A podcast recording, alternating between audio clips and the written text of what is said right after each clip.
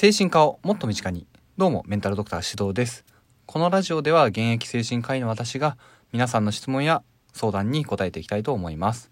テーマはコメントからピックアップして取り上げる予定なので、質問やご相談随時お待ちしております。今回のテーマは、結構普段 SNS をやっていて聞かれることが多いことなんですけれど、なんで精神科医を目指したんですか？という質問に答えたいと思います。まあ、このお話、今までも YouTube とかで、まあ、人のチャンネルとかでちょっと話したりはしたんですけれど、ちゃんと自分でなんでかっていう理由を動画にして出したことはないので、多分自分の口からこうやって自分のチャンネルで話すっていうのは、これが初めてなんじゃないかなと思います。で、一応精神科医を目指したきっかけとして、まあ、あの、遡るのは高校生の時ですかね。まあ、もそもそもあの医学部入るのってその高校受験であの医学部を目指してそこでま6年間いろいろ医学の勉強をしてで卒業した後に研修医を経てその後専門の科に進むっていうプロセスがあるので、まあ、そもそも当然ながらこう医者になろうって思わないとその精神科医になろうと思わないわけでで一番最初は高校生の頃に遡ります。であもともとうちの高校というかまあ中学からなんですけど中学高校と、まあ、ある意味こう一貫校っていう形でつながってるんですけど中学校の時のある程度こう成績一定以上取ってないと高校時代に落ちちゃうっていう、まあ、つまりその他の高校に行かなきゃいけないっていうシステムになっていて。自分は中学校の時とか、まあ、ほとんど勉強してなかったので、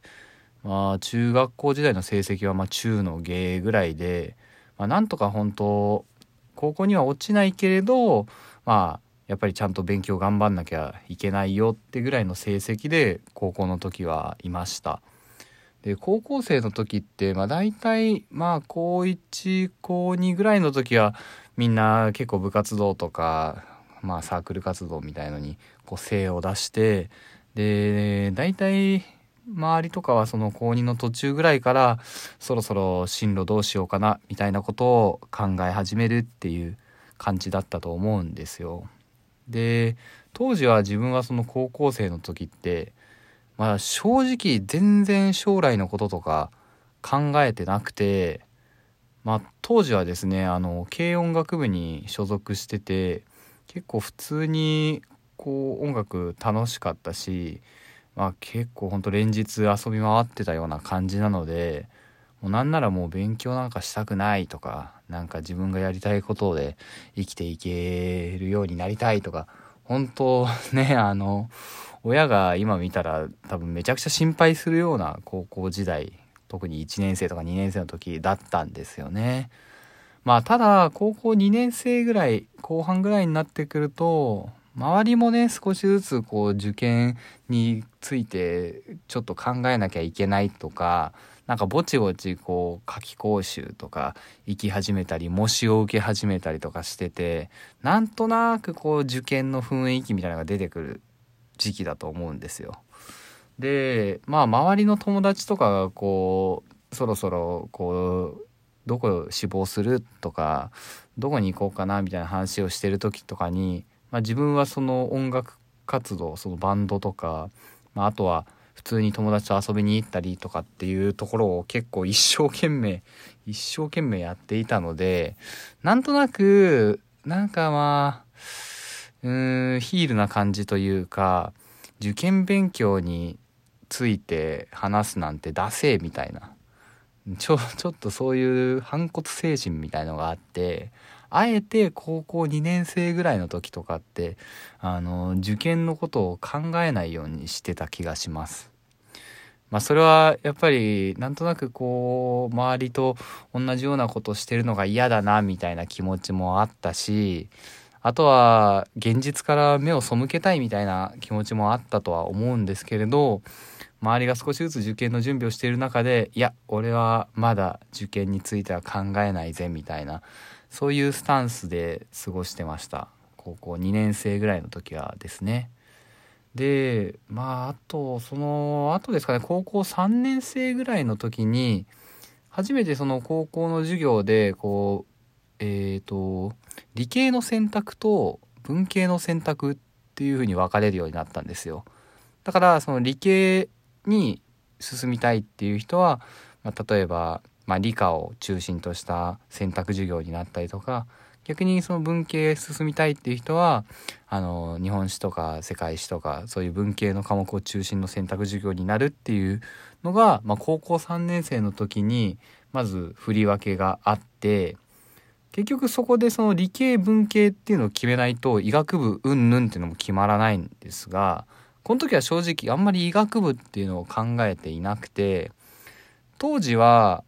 まあなんか特別好きな科目とか得意科目があったわけではないんですけれどなんとなく理系文系って言ったら、まあ、男は理系だろみたいなそういう単純な思考がありましたね。であと本当に将来のことあんまり考えてはなかったんですけど、まあ、なんかやるんだったらこういろいろ商品の開発とかなんかテクノロジーが好きだったのでこう新しい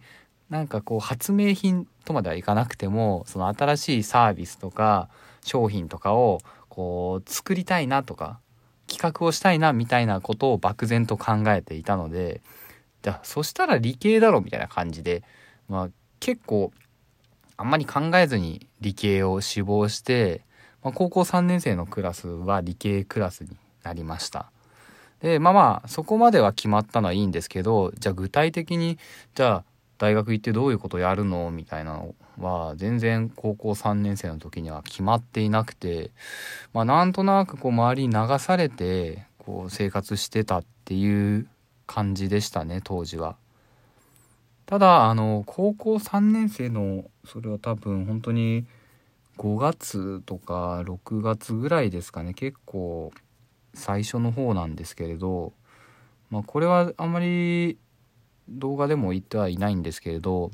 自分の同級生が突然亡くなってしまったんですね。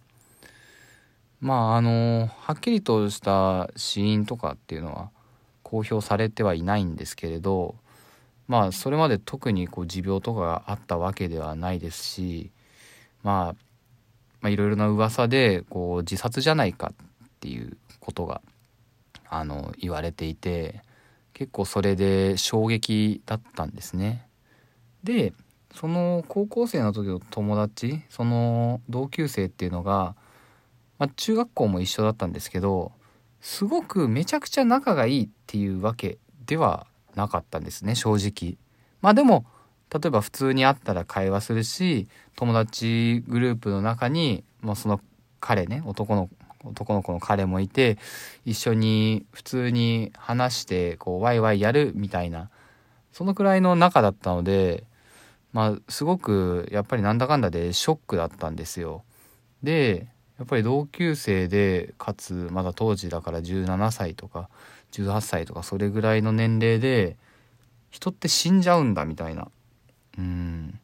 なんかその時、まあ、初めてこうリアルに人の死について触れたというかまあそれまでにねその親戚のおじいちゃんおばあちゃんが亡くなったとかまあそういうお葬式とかは行ったことあったんですけれどなんとなくこうお葬式ってこう退屈な場でちょっとずずっと座って足がしびれちゃってちょっといろんなところにご挨拶してなんかお食事して帰るみたいなところのイメージだったんですけど当時は。ただその同級生が亡くなってまああのー、そのお通夜ですかね、あのー、行ってやっぱりその亡くなった姿を見てかつやっぱり周りの同級生とかみんなその姿見てすごいショック受けてな泣いてるわけですよ。なんかそういう姿を見てうわなんか人って死んじゃうとなんかこんな感じになるんだなっていう自分もすごいショックを受けたんですよね。そこでまあなんなんかその別に自分が使命感を持ったとかではないんですけれどうーんなんかその友達がその同級生がなんか抱えてたことがあったのかなとか誰かにこう相談できなかったのかなとかなんかその自分が直接その人とすごく仲いいわけではないけれどなんかそういう相手がいなかったのかなみたいなことになんかすごくこうモヤモヤしたというかやっぱりその同級生が死んでしまったその自殺してしまったっていうのによってこう自殺のことだったりとかまあ人って本当になんか困った時には自分で死んでしまうんだなみたいなっていうのを考え始めたんですね。まあ、だからそれが高校3年生の頭の方だったんですけどなんとなくその時からこう漠然とですけど、まあ、人の心に興味持つようになったしなんかそういう若い人でねこう亡くなっちゃうっていうのをなんか少しでも減らしたいとか使命感があったわけじゃないですけれどなんかそれに関してこう自分ができることはないかなみたいなことを考えてそこからちょっと精神科っていうところを考え始めたっていうのはありますね。まあ、なのでそこから高校3年生の途中ぐらいだったんでもう周りからはだいぶ遅れてたんですけどそこから急いでバーってかって勉強してなんとかね浪人せずに、まあ、医学部受かったわけですけど、まあ、そこら辺の話はねまた別の機会にお話ししたいと思います。はい。まあこんな経緯があるんですが、まあちゃんとね、動画とかでは出していないので、ちょっとレアなお話かなと思います。はい。ちょっと今回はね、あの自分の過去の話について話してみましたけど、また他に聞きたいテーマとかあればコメントとか SNS とかで、あのお待ちしております。はい。では、また次の配信でお会いしましょう。バイ。